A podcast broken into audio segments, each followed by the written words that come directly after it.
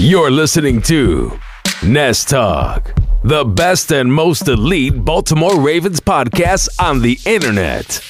Now, here's your host, Christopher Linfont. Ladies and gentlemen of the Ravens flock, my name is Christopher Linfont, coming at you with another episode of the Nest Talk podcast, the best and most elite Ravens podcast on the internet. But before we get started here, make sure to hit that subscribe button if you're listening on YouTube, and if you're listening on iTunes, make sure you rate us and subscribe to us on iTunes as well. It would help us out a lot to grow the podcast and produce more content for you all. Yes, we are a week late on this podcast. I know I wanted to get one out a week after the draft, but um, timing and schedules just did not align for me to do that.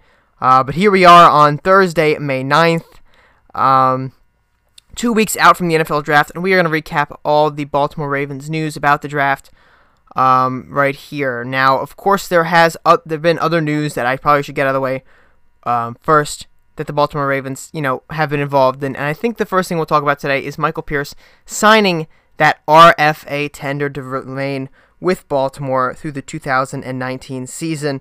Michael Pierce, um, really the heart and soul of that Ravens defensive line at this point in his career. Uh, was an undrafted rookie in 2016, I think it was. Um, and he's become one of the best defensive ta- tackles in the league, one of the best run stuffers uh, on in the league at all. You know, not just on the Ravens, but in the league. Um, and you know, as a restricted free agent, he had the potential to leave, but did not get an offer sheet because the Ravens placed a second round tender on him. Um, so that would have had they, a team would have had to compensate them that kind of draft pick. Um, so the high price just not worth it for um, a lot of teams going out trying to get him. Uh, so the Ravens basically had him on lockdown. He would have either signed the tender or not played at all this upcoming year. But he does sign the tender to ensure that he will play in 2019. That's huge for this Ravens defensive line. Um, and of course, you have players in there like Brandon Williams uh, being a lot paid a lot more. Um, could see a restructuring of his deal or a potential um, release after the 2019 season if the Ravens feel like it would just be optimal to continue on putting their money into Michael Pierce, which is entirely possible. It could totally happen. Now, Pierce um, is expected to get a pay raise in 2019. Um, he's only earned about what was it about a million dollars in his first 1.62 million dollars in his first three years in the league. Um, but this tender will ensure that he is paid three point oh nine five million dollars next year.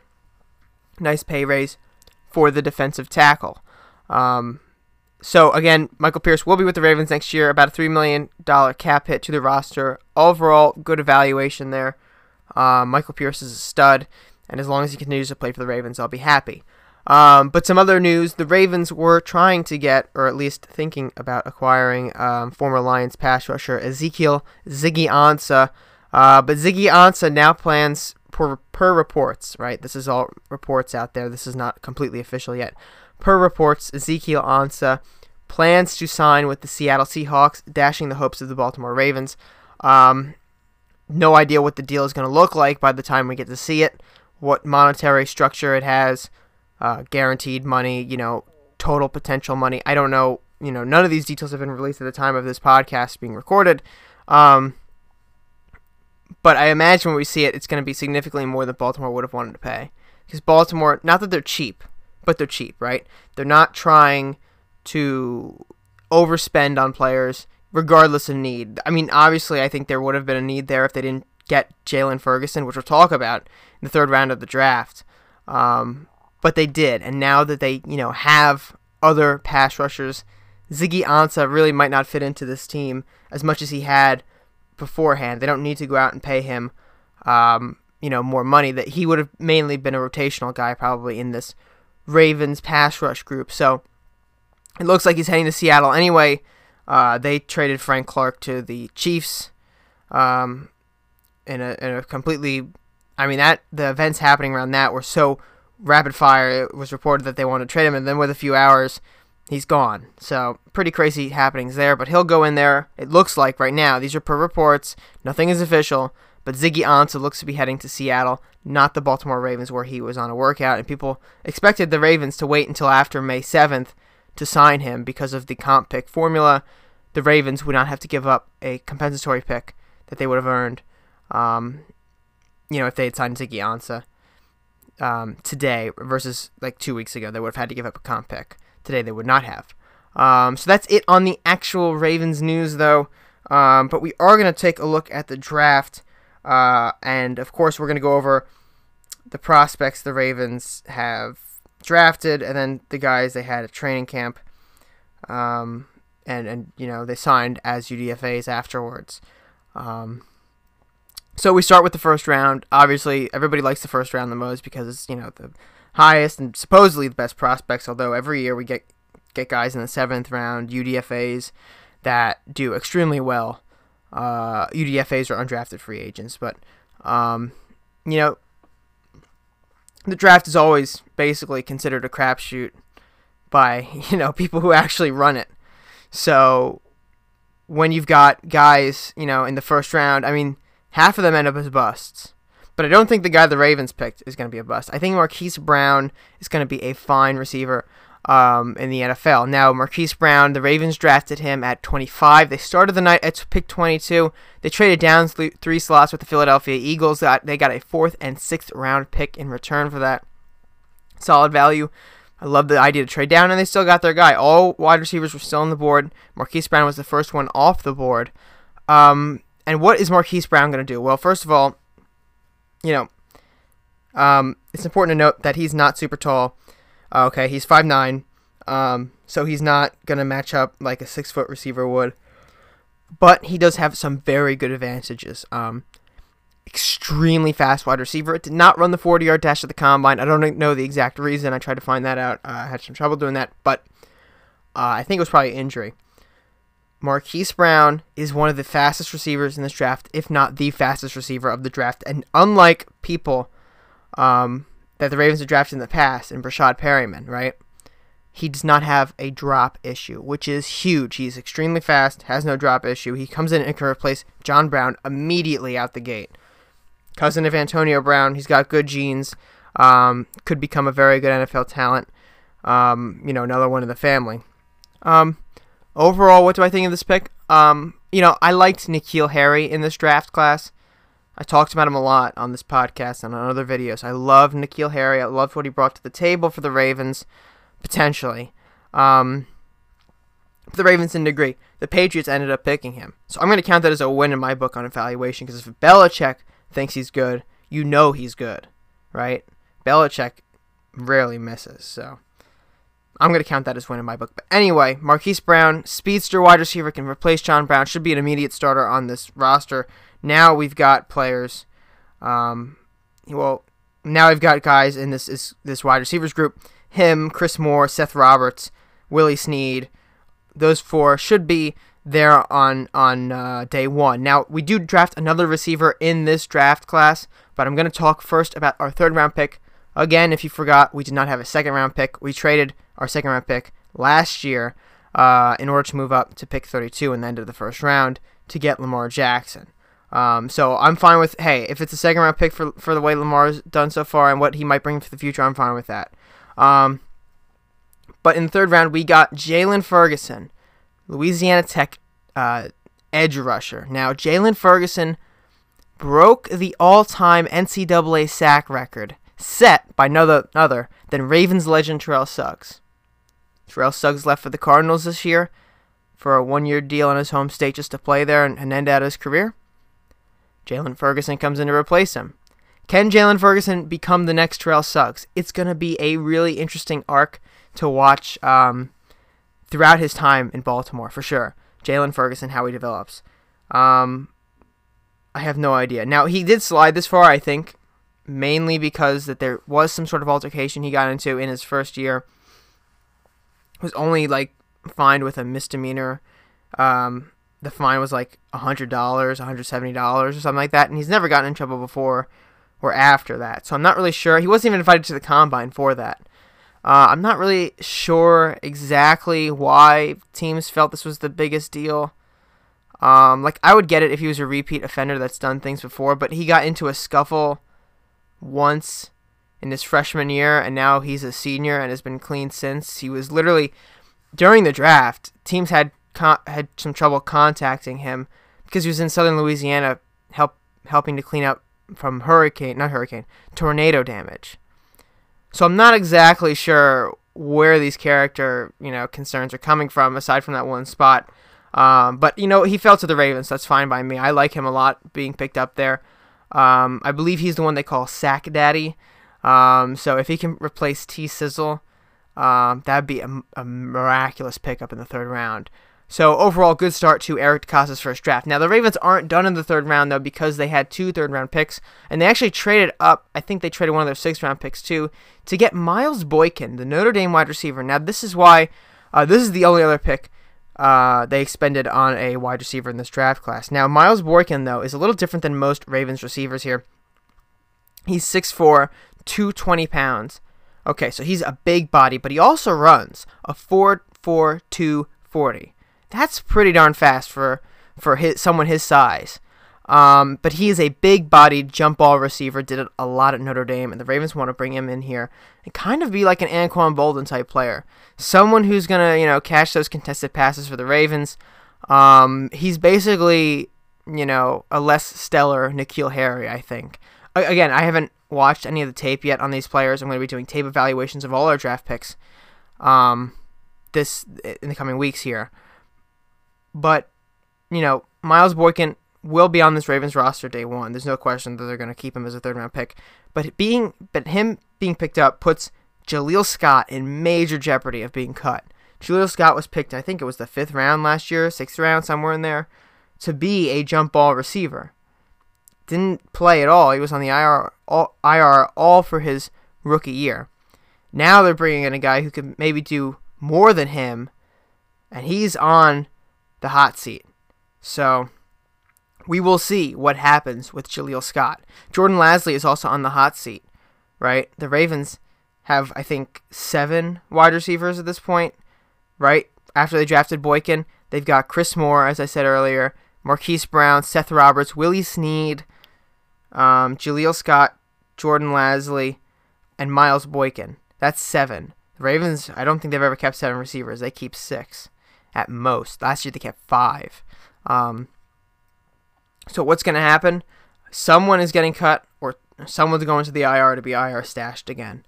Um, and it's not going to be Miles Boykin. It's not going to be um, Chris Moore. It's definitely not going to be Willie Snead. And it for sure will not be Mar- Marquise Brown. I think there are three players um, that could get cut Jordan Lasley, Jaleel Scott, and Seth Roberts. Now, obviously, the Ravens signed Seth Roberts this past offseason, so, I mean, that wouldn't make a whole lot of sense. But the way his contract is structured, I think that he could be a cut should the Ravens really, really, really like what they see in Jaleel Scott and Jordan Lasley. But most likely, either Scott or Lasley is going, and someone might get IR stash on top of it. So, um, major competition we're going to see in training camp now. This Ravens wide receiver group is already 10 times better than it was at before the draft. Uh, last year, they, they did some things to fix it. Um, they put stopgaps in. They put John Brown was a stopgap. Although I think if Flacco was the quarterback through, through the whole year, he would have been a much bigger play, much bigger impact on the team. Uh, Michael Crabtree was a stopgap. He was, you know, a one year, one and done basically, and we all knew that was going to happen, or at least I thought that was going to happen from the moment we signed him. Um, you know, they brought in these veteran guys, but didn't address the core problem, and they didn't build around Flacco really since 2012, since you know they traded away Anquan Boldin in that offseason after the Super Bowl. Um, they hadn't built around Flacco under Ozzie Newsome. Now Eric DeCosta's coming in and he's completely flipping the script. And this is good. I'm not I'm not blaming them for not building around Flacco. I'm just saying that they're going to have to give Lamar Jackson the weapons, the players that he can work with, and he's they're giving them that. They're giving them that in a super fast wide receiver that he has a relationship with already Marquise Brown. Um, I I think they played in before maybe in high school or Pop Warner or something like that. He said that they knew each other in Florida. They're from the same area. He's got a relationship with this guy already super fast. I mean, this is going to be an interesting pair, right? They're adding speed all around. Then they add another fast wide receiver, but one who can catch jump balls, a guy who's going to bully cornerbacks. That's an excellent, Excellent way to build around Lamar Jackson. And then they go out in the fourth round and they get Justice Hill, the fastest running back of the draft, falls to the fourth round. Justice Hill from Oklahoma State, 4 440. Now, I know what you're thinking. We already have three running backs that should be on this roster before we add Justin Hill. Mark Ingram, right, came over from the Saints. He's going to be on this roster. There's no no way he's getting cut. Gus Edwards had a fantastic rookie year when they put in Lamar Jackson and paired him with with Lamar.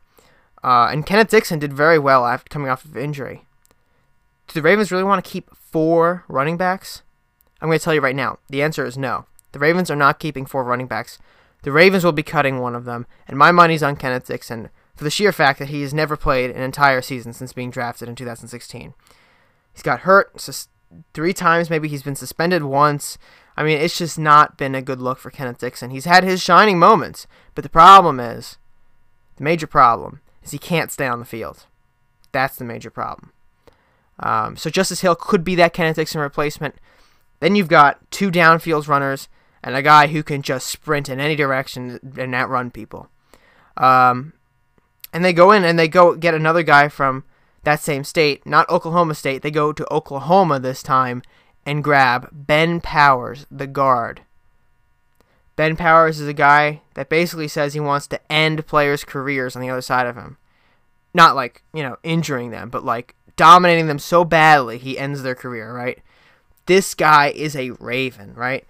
He's gritty, he's tough, he's strong, he's nasty. He is not going to let people get past him and hit Lamar Jackson. He's not going to let people get past him and, and get these running backs. I think this was a fantastic addition in the inside of the the interior offensive line um, ben Powers could shape out to be a phenomenal guard for us. And right now we've got Alex Lewis and James Hurst in there on that left guard spot. Plus you've got Marshall Yanda who signed a one year extension. Might not play in 2020. This could be it for him after this upcoming year. Got to develop guys, and Ben Powers could become, pardon the pun, a powerful guard, a very powerful guard, uh, and be one of the best in the business. So I think it's a great addition there. Now the Ravens in the fifth round went out and get Iman got two players. They got Iman Marshall first, and then Daylon Mack. But starting with Il- Iman Marshall, I'm sorry if I'm mispronouncing it. Iman Iman, I'm not really sure. Um, USC cornerback. They name him. They they nicknamed him Biggie. I think he's 6'0", 6'1", somewhere in there. Uh, big strong cornerback. I think he was a starter from day one. I read. Uh, and played basically all four years at USC. Did a tremendous job. I'm kind of surprised he fa- fell to the fifth round. I'm sorry. I'm kind of surprised the Ravens took him in the fifth round. I thought they might might be in there in the sixth round. Um, but the Ravens saw the guy they wanted and they went out and got that guy, and that's all fine by me. Um, if he's the one they want, and especially we're talking fifth round, not first, second, and third round here. We're talking fifth round where things are a bit more unpredictable. If he's the guy you want, you just go get him at that point. Um, I think it's a great addition because obviously Jimmy Smith is entering the final year of his contract uh, and probably won't be brought back in 2020. Um, you've got Brandon Carr, who's never missed a game in his career, but he is, I think, entering his 12th year now. Will not be around forever. He's got to retire sooner or later before, you know, the injuries start piling up for once he's never had that happen before. Um, you know, and then you've got other developing cornerbacks in Anthony Averett. You got Maurice Canady, Now you've got Iman Marshall.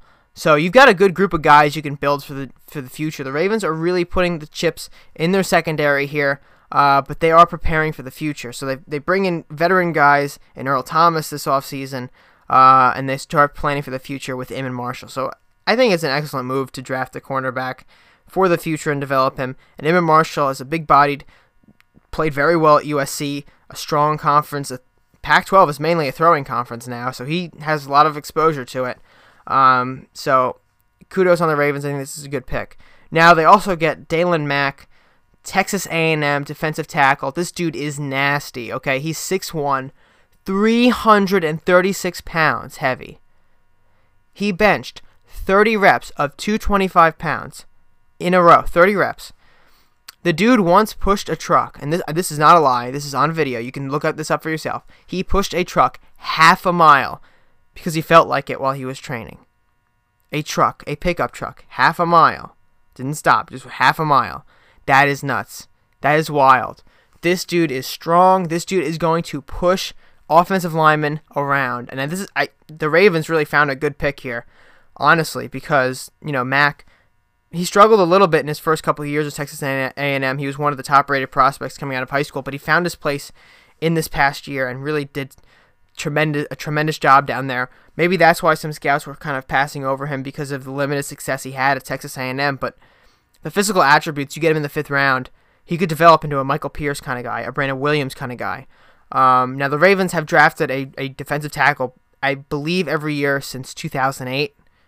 Um, at some point in the draft. Now this continues that streak, but it also we it, we start to think about Brandon Williams.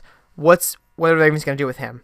They signed him to that huge mega deal a couple years ago, and arguably Michael Pierce has outplayed him, and he was on a restricted free agent $1.6 million deal versus the 50 whatever million dollar deal they gave Brandon Williams. So the Ravens have an out, I believe, in the next couple of years of that contract. They can, you know, start saving on cal- salary cap uh, and get rid of Brandon Williams should they want to. Um, so this provides them either with an option to do that or a completely stacked defensive line group Either way, it's a win win. Now we enter the sixth round. The Ravens have their last selection of the draft, and they take a surprise pick Penn State quarterback Trace McSorley. Now I know what you're thinking. Chris, we've already got Lamar Jackson as our starting quarterback, and we've got RG3 as our backup quarterback. This is what we were doing. Why are they drafting Trace McSorley? You don't understand if you're thinking about Trace McSorley just as a quarterback. First of all, Trace McSorley was an excellent quarterback at Penn State, okay? He did a lot of great things. I saw him play in person multiple times. Great quarterback. Fantastic quarterback. Um, Trace McSorley. Did a lot of good things for Penn State. Won them great, big, important games. Big Ten championship. The whole nine yards. Trace McSorley was there to do it. Um, but Trace McSorley is a superb athlete, number two. He can play basically anywhere on the field, and the Ravens want to have a Taysom Hill type player. If you remember back to that Saints game, the Saints had the quarterback Taysom Hill, who didn't play just quarterback. He played quarterback, he played um, gunner on special teams, he played return man, he played wide receiver. I think he was in at running back at one point. The Ravens think that Trace McSorley can do all that plus play cornerback. They think he, he could be a defensive back. This dude is going to be the ultimate Swiss Army knife for the Ravens. And if he pans out as a quarterback alone, I could envision him becoming the backup, um, a very capable backup in the future. Um, you know, honestly, I think that he going into this draft, I thought that he was going to be a sleeper for a potential starting quarterback in the next three, four, five years. Whoever drafts him might be able to develop him into a starting quarterback, a very good starting quarterback, I think. The Ravens made an excellent pick. Um, it's an insurance policy on RG3. It's a it's a Swiss Army knife right? So the Ravens are obviously going to carry three quarterbacks now. They're not going to cut Trace McSorley. I would highly doubt they would cut Trace McSorley after drafting him in round six, right? The Ravens will probably carry him into the season to do everything I mentioned and more, right? So I'm very, very interested to see what Trace McSorley can do for us and play all these wild, wacky gadget positions. I'm so excited, honestly. It's going to be so fun to watch that happen. The preseason, we're going to see a lot of it. So, um, now he is, I think, six foot, so he's not that undersized. I mean, he's a bit undersized for a quarterback, but you know, I mean, isn't Baker Mayfield like six one or six oh two? I mean, Kyler Murray's five ten, so I mean, let's not pretend that he's you know the smallest quarterback in existence here. Um, I think McSorley is a fine addition to this team. I like him a lot. That's all I can say. I think it's gonna be fun. He's gonna be Kyle. Well, Kyle Juszczyk was our Swiss Army knife for a while. I mean, he's going to be Kyle Juszczyk three times over, right? It's going to be very interesting to watch. Um, but that wraps up the Ravens draft class. So in review, they get Marquise Brown in the first round, Jaylon Ferguson, Miles Boykin in the third, Justice Hill, Ben Powers in the fourth, Amon Marshall, Daylon Mack in the fifth, and Trace McSorley in the sixth. And then after the draft, they went out and got themselves some free agents undrafted free agents, the biggest one of all is Gerald Willis. And I'm not saying biggest because he's a huge defensive tackle. I'm saying biggest because a lot of people thought that this guy was going to be a third round pick. Somehow goes undrafted. I think there were some sort of character concerns or something along the lines on that. Um, but the Ravens pick up Gerald Willis. I mean, another defensive tackle in there to really beef up this line. Who knows how the roster's going to shape out? He could honestly make the roster even though it's completely stacked. Maybe they'll IR stash him or someone else. They also go and grab Michael on Onuoha. Um, outside linebacker, Texas A&M Commerce. I talked to him. I had an interview with him. You can find that article on BaltimoreFeather.com. Evan Worthington, safety from Colorado. Justin Christian, wide receiver from Marist. Marcus Applefield, offensive lineman from Virginia. Ejo Damon Aija, linebacker from North Texas. I think I pronounced that right. Otaro Alaka, linebacker, Texas A&M. CJ Toogood from Elon, the offensive lineman. Charles Scarff, uh, t- tight end from Delaware. Jaylen Smith, Lamar Jackson's teammate from uh, college. Wide receiver Jaylen Smith from Louisville. Very could, very well could make this roster. He's a one. To, he's one to watch because of that connection he's got with Lamar Jackson. Silas Stewart. I also talked to him grabbed him, linebacker from University of the Incarnate Word. The Ravens have a history of getting linebackers in, un, as undrafted free agents and having them make their roster. I believe Peanut was one. Um, Peanut Oahu. You've got Cole Hardman, tight end from Iowa. Sean Modster, wide receiver from Boise State. Antoine Wesley, wide receiver Texas Tech. Patrick Vahe, offensive lineman from Texas. Originally, I thought LJ Scott signed with the Ravens, but he was actually a tryout invite um, so didn't actually sign, but originally that's what, what we were led to believe. Cleo Morris, defensive tackle, Kent State. Matt Orzech, line, uh, I'm sorry, long snapper from Azusa Pacific. And finally, Marcus Jones, edge from Angelo State. That is the Ravens. Um, oh, and, and actually, uh, some other team invites here. Um, Jalan McClendon, quarterback from Baylor, impressed a lot of people uh, in Ravens minicamp. Taivon Jacobs, wide receiver from Maryland, uh, Kyle Gibson, safety from UCF, and Garrett Davis, safety from Houston. That are the those are the Ravens undrafted free agents that I know of uh, that have listed on our website.